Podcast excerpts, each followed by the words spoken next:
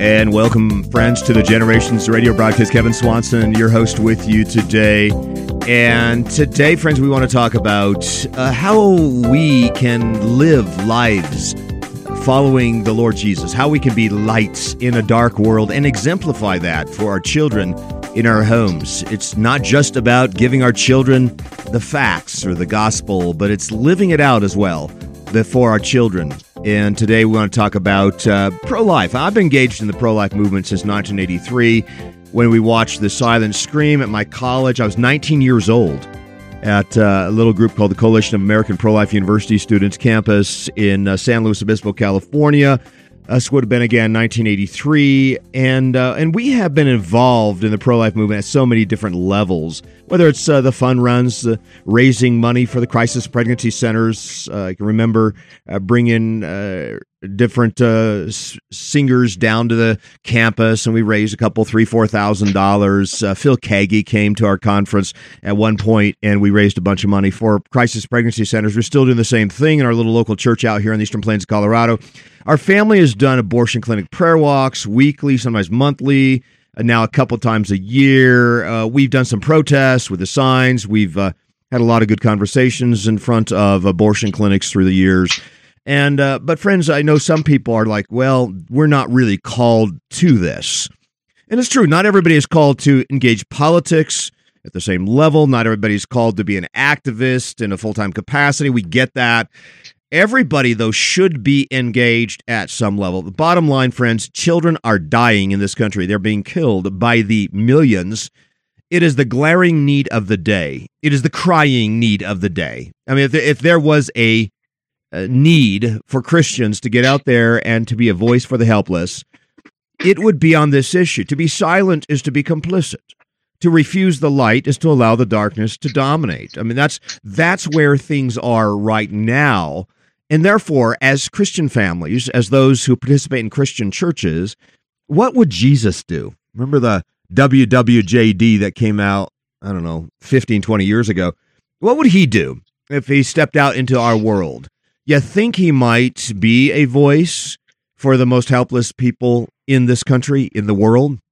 And that, of course, are the preborn infants who are being killed by the millions. And that's, of course, what the Christian church had done for the first number of centuries of the church coming out of the Roman Empire. They were the ones who were picking up children who were abandoned on the sides of streets. I think of Macrina. I think of the Cappadocian siblings. Uh, friends, if you read a little bit of my book, Epoch, The Rise and Fall of the West, The Rise and Fall of Charity, you know it's Christians who were there. They were the first orphanages. Macrina was gathering children and and and keeping them in her home so that they, they weren't dying of exposure, which is the common way in which infanticide or abortion was done in the Roman Empire. But that sort of thing is what Christians have been doing from from the very beginning. We we we reach out, we help the helpless. So so what do you do? What was your family doing? How are you acting as the light of Jesus in a very very dark world today? So I, I recommend this new ministry. I just came upon it. Actually, one of our church members was sitting next to somebody who participated in the Love Life organization and shared a little bit. And then we were down at the Love Life uh, prayer walk in November here in the Denver area. And it was just a tremendous vehicle for involvement, super accessible. Not as if it was, you know, something where it took a lot to get involved. It was just an excellent opportunity. We stood there, we prayed, we shined the light in the darkness down at the uh, the one of the largest, I think the second or third largest abortion clinic in the in the world, in, at least in this country. And folks, if there are any Christians left in this country, we, we just have an obligation to shine in some way, shape, or form. And I've been very impressed with Love Life. The training, the organization, a user friendly, well guided, thoughtful, and really simple and straightforward way to let your light so shine. This little light of mine, I'm going to let it shine this little light of mine. I'm going to let. Okay, you sing that, don't you?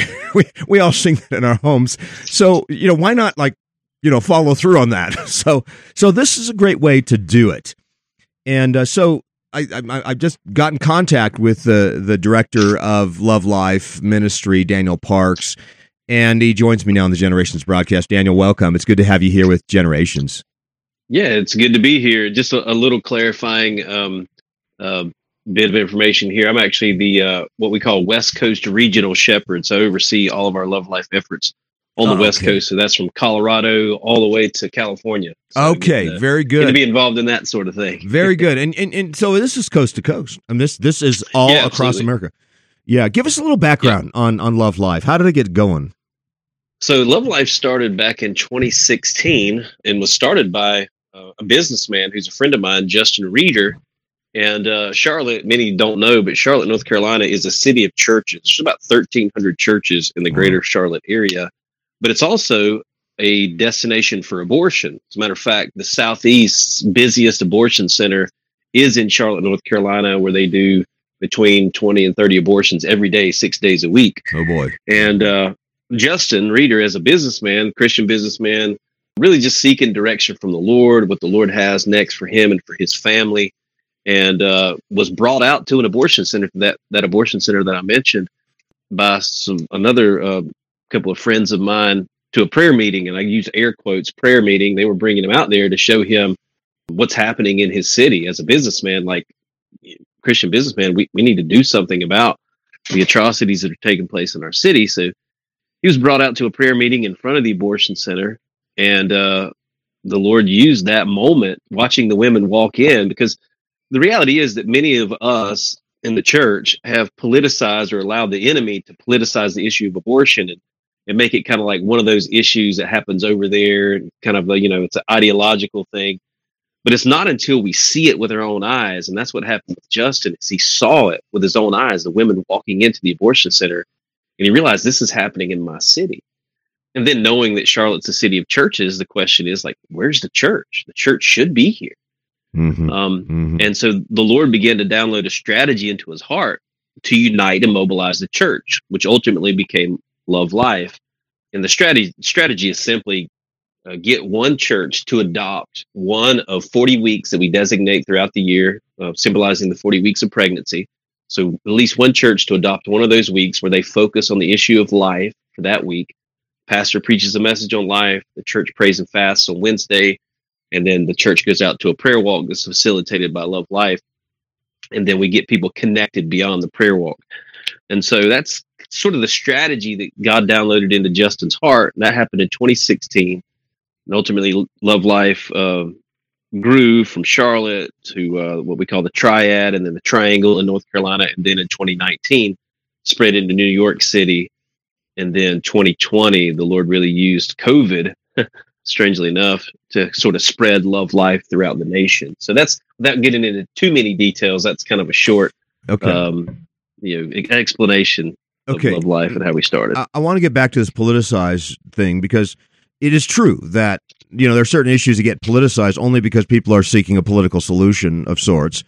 When when it's yeah. really more than that, and that's what you're saying. It's more than that. It's a moral issue. It's a spiritual issue. It's even an educational yeah. issue that you know some people are just ignorant, and so there's more to it. And and and and we need to be addressing this at other levels. That that's I guess yeah. what you're saying, right? Exactly. Yeah. Yeah. So, and we're not saying you don't get involved politically, but uh, I think we've come to the realization this cannot just be a political issue anymore. I think about the Plan B pill, think about the RU46, the Kill Pill by Mail program. You know, wow, there's just so many other ways in which abortion can happen. And so, therefore, it seems as if, you know, the church needs to take a position, the pastors need to be shepherding, the we need to be reaching out to our neighbors. I mean, this this is way more than a political issue now. Yeah, yeah, absolutely, and that's you know I, I just mentioned that because many of us have kind of absolved. When I say us, I mean Christians and especially leaders have absolved ourselves of responsibility because we put it on the political shelf. We right, said you know, right. politics will take care of it, and you know this is a Democrat Republican thing. When in reality, the issue, like you mentioned when you started, Christians have been doing this compassionate work since the beginning, right? The reality is it's our job to shine the light in the midst of darkness. It's our job, as Jesus said, to love our neighbor as ourselves. And should we vote? Of course, of course we should vote. But if we only vote and don't act, then it's sort of a it's sort of a hypocrisy, really. And we're kind of again putting that issue on a political shelf um, just to kind of absolve our our conscience of uh, any responsibility when the truth is this is happening in our cities mm-hmm. and we can do something about it right Daniel, I think it's fair to say that everybody has a role in this, that all believers need to get involved at some level. I'm not not that everybody has to be this full-time activist, but but would you say at this point, uh, where we are right now in our country today, we just need to be involved at some level? Yeah, yeah, definitely at some level. And as a matter of fact, you know, we we kind of steer clear of the whole language of being activists and all of this and understand that language and you know certainly not faulting you for using it but it's like to, to us this is not this is not you know pro-life activism. This is christianity 101 that's right. This mm-hmm. is again loving our neighbor as ourselves. You know we often say we know when and where broken and hurting people are showing up and innocent lives are scheduled to die we know when and where these places are we know when they open their doors we know that there are people there that we could reach with the gospel and with you know compassionate resources and you guys have made this thing so much more accessible. That was the thing that was impressive to me. Is now I, have been kind of I'm an old timer. You know, I, I, go back to 1983, 10 years after Roe Wade, Roe v. Wade, and uh, you know it's it's it's a it's kind of old hat for me. But but it seemed to me that the organization, the prayer beforehand, the the the training, et cetera, that was going on right there and then at a local park that was you know about two or three blocks away from the clinic. It was just a real um, atmosphere of peace, an atmosphere of of love and concern for each other, for the the babies and the, and the ladies that uh, are going through this process. There was a good spirit about it. I'll, I'll, say that first, and then and then you know we're engaging in prayer. It's a prayer walk, and, and what, what yeah. better thing can you do? I mean, that seems to me be logical. That the very best thing you can do is to pray. Uh, you know, there's a point at which you're facing the darkness, and you are, but prayer just breaks through all of that. So, you know, and that spiritual conflict that's going on, and I sense that, you know, spiritual conflicts going on in the center of that city. We're breaking through, but it's not something that you know, it's hard to do. I guess that's my point. Is is this is something that's accessible? Yep. It's pedestrian. We can bring people into this um, not very many people from our church were there. I'm going to say maybe seven or eight of us were there. But this is something where I think all 247 of us could participate and it would be okay. I mean, including yeah. the children. Yeah, yeah, absolutely. I mean, that's that's our heart, really. I mean, we we believe, uh, as you do in your radio program, in the importance of the family first and foremost. I mean, the church itself is a a family of families, right? And so we believe that this is definitely an appropriate appropriate place for a family to come and to pray. We always stress the fact that with our prayer walks, we're not out there to protest. And not that protesting's bad. we certainly can protest and should protest things that are evil. But that's not what we're doing at a prayer walk. We're simply there to pray. Uh, we're not engaging with anyone at the abortion center. There are trained folks that do what we call sidewalk outreach, that reach out and know how to reach the women effectively and all of that.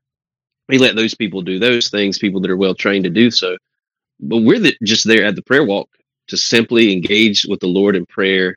And uh, we see that ultimately God breaks through, like you said. And uh, it's pretty amazing what the Lord will do when his people show up and pray. Now, here, here's the way it works. Just so folks know, the website is lovelife.org to get involved right now.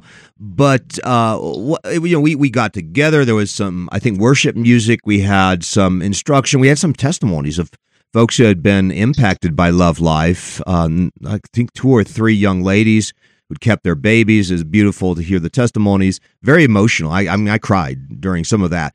And then we we got basic instructions, and you know, there's probably sixty or seventy of us. Uh, began the walk, and we just sort of quietly walked. And uh, my wife and I were praying quietly out loud and came to the front of the second or third largest abortuary, abortion clinic uh, in this country. And there we were all standing there, and then uh, the coordinators suggested that a couple of us pastors, you know, might pray. So we did. We prayed out loud, not real loud, but loud enough for all of the members of our group to hear us. And then we went ahead and, and did a full circle around the full clinic and prayed the whole time and came back to the park. So I, I would say it took us about 20 to 25 minutes. It wasn't very long, but it was a it was a good time. And i think again something that anybody could get involved with. And that is my point. Now you, you have other elements to the love life program as well so i want to get into that. You have training. You, you train people to, to get even more involved if they so wish to be or are called to that. Yes, yeah, yeah. So the model of our ministry comes out of Nehemiah chapter one, two, and three. And I kind of laid out earlier about how we get a church to adopt a week, and that week kind of goes alongside Nehemiah's story. Nehemiah heard the tragic truth that the walls of Jerusalem were broken down. He prayed and fasted for something to be done about the restoration of Jerusalem. And then he went. So that's hear, pray, go. So the go part is when the church goes to the prayer walk. And then there's the connect piece at the end of the prayer walk. You know, Nehemiah began to connect people with various skills to rebuild the walls. And our heart is after the prayer walk, people's hearts are broken. They want to get involved is to connect them to various areas where they can, you know, help us rebuild the walls, so to speak. And some of those areas are what we call sidewalk outreach, where people are trained to go out there to the sidewalks at the abortion center, reach the moms that are going in and point them in other directions, pregnancy centers and other resources, and away from abortion. Another area where people can connect is to become a mentor. When a mom does choose life, we want someone from the church to walk alongside her. And really, it's a discipleship component there. Mm-hmm. Uh, and then also, it's just having a friend walking with this, uh, with her through this pregnancy. Uh, so Another connection piece is post abortive healing. Many people mm-hmm. in our churches have abortions in their past and have never brought that to the light. And so there's another aspect there. Um, and then we also deal with foster care and adoption. And all of those four areas of connections, after people come to a prayer walk and their hearts are broken, we have a training component that coincides with that. And so we get people in-depth training to equip them to do those areas that they're desiring to get involved with. Now you've got a program that was introduced to us, the House of Refuge Church. Uh, yes. And uh, what what is this? What is the House of Refuge Church? As, of course, we want pastors and churches way more involved in their communities at this level. Yeah, yeah. So essentially, a House of Refuge Church is a church that has said, as a congregation, we will stand for life in our city we will be a church where men and women can run to instead of running to the abortion center. The House of Refuge Church is a church that's going to be addressing the issue of abortion on a on a regular basis. That doesn't mean we dictate to anyone how often they preach on abortion or anything like that. But we encourage the House of Refuge churches twice a year, at least twice a year, to read what we call a House of Refuge statement, which essentially says we're a house of refuge. We will never stand in support of abortion but we will also never condemn you if you find yourself in an unplanned pregnancy. If you find yourself in an unplanned pregnancy, you can come to us. And so we make it, you know, for lack of a better term, a safe place for women to talk about their unplanned pregnancy so they don't feel that stigma um, that they shouldn't share. They shouldn't bring it to the light because they're going to be condemned, they're going to be judged, or they're going to be gossiped about. And therefore, they run to the abortion center so that that stuff doesn't happen. The House of Refuge Church essentially says, we won't allow for that if you find yourself in an unplanned pregnancy, we won't allow people to gossip about you, to talk about you behind your back, to judge or condemn you. We're not going to support the sin that got you pregnant if, in fact, you were pregnant by sin, but we're also going to be a safe place where you can come and uh, and be ministered to. And so that's essentially what a House of Refuge Church is. Daniel, how is that working? Um, I, am guessing this is a fairly new program. Uh, we heard a pretty good testimony of a young lady that was taken in by a local church here in the Denver metro area. How is that working around the country? Yeah, it, it's working great. I mean, we're seeing churches rise up, churches that many that have never really addressed the issue of abortion because they thought it was political. And when you tell them and, and help them to understand that we're, we're talking about discipleship, we're talking about standing with families who are in unplanned pregnancy situations. We've seen a lot of churches get involved, and we've seen a lot of women, like you described, uh, be ministered to. Um, another kind of because uh, we think when we think about abortion, we think about it primarily happening to those who are outside of the church, but the reality is that about half of all abortions take place within the church. matter of fact, I think it's about a third of women that are considering abortion were in a Christian church within a month of their abortion. And so abortions are happening inside of the church.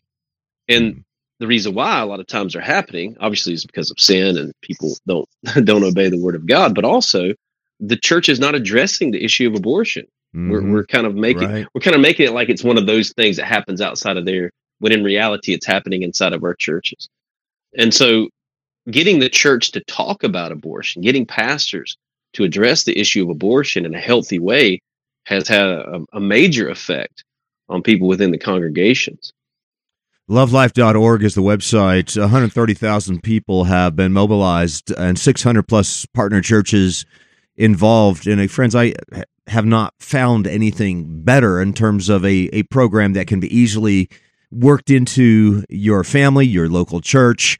You need to check this out. It's lovelife.org. Are you seeing more churches signing up, getting involved that have never been involved before? Yeah, yeah and that's just been amazing to see again churches that have never talked about abortion now pastors passionately from the the pulpit sharing about what the bible says about life and what the bible says about abortion and how we as a church are standing for life. And yet it's, it's been pretty amazing. Like i said churches that i never thought would even talk about even say the issue of abortion from the pulpit are fully embracing house of ref becoming a house of refuge and even coming out the prayer walks. It's pretty amazing. Hmm. Well, Daniel, any last words just to kind of motivate and get families involved in this? You're a homeschooling family, you've got kids. This is the kind of thing that you want to convey to them that we as yep. Christian families uh, must get involved in the least of these, the ones that are most oppressed in our societies today. Yeah, and we often say that the issue is not the darkness, the issue is the absence of light. We mm-hmm. can be, as the church and as families, we can be a light in the midst of darkness. And we can be a light and shine the light of who Jesus is, even at these very dark places. I understand that there's the, it's been intimidating to think, you know, go out to an abortion center and do a prayer walk. It's intimidating to think, hey, we might be out there and perceived as yelling at people and condemning and all this. But the reality is, you can go out there and you can stand in the love of Jesus and shine the light of who he is by just lifting up your voice in prayer. And I've seen God use, I mean, I've taken my uh, kids out to pray at the abortion centers, and I've seen God use them as a display of the blessing that children are. Mm-hmm. We can be light in the midst of darkness. We just have to show up at the places where the darkness is. You guys have made this doable, and that's what I like about it. And friends, I know it takes a little bit of motivation to get out of your comfortable sofas and get out there and do something for Jesus. I, I, get that. It takes a little bit of motivation, but you know what? Jesus was motivated to come across the universe uh, to be born as a man like us. And uh, of course, uh, the birth occurred in, in a humble stable in Bethlehem and then eventually he goes off to the cross and suffers and dies for our sins. So Jesus went to, great lengths for us. What will we do for others? That's the question now that God has loved us. Now, what will we do? And I do think there's a tremendous reward. There's something amazing in the effect of just getting out there and being a light for Christ, however you do it. But but here's a great vehicle by which you and your family can get involved some of the most important areas of our uh, community, great most important needs for our communities today, and that is uh, what lovelife.org provides for us. Hey, Daniel, thanks uh, for joining us today on the Generations broadcast. It's been great. Uh, just pray God's yes. blessing on this ministry for the years to come. Thank you, brother. Appreciate what you do and uh, appreciate your voice for the voiceless. And you have been listening to the Generations radio broadcast. If you'd like to interact with the radio program, email me directly at host this is Kevin Swanson inviting you back again next time as we continue to lay down a vision for the next generation.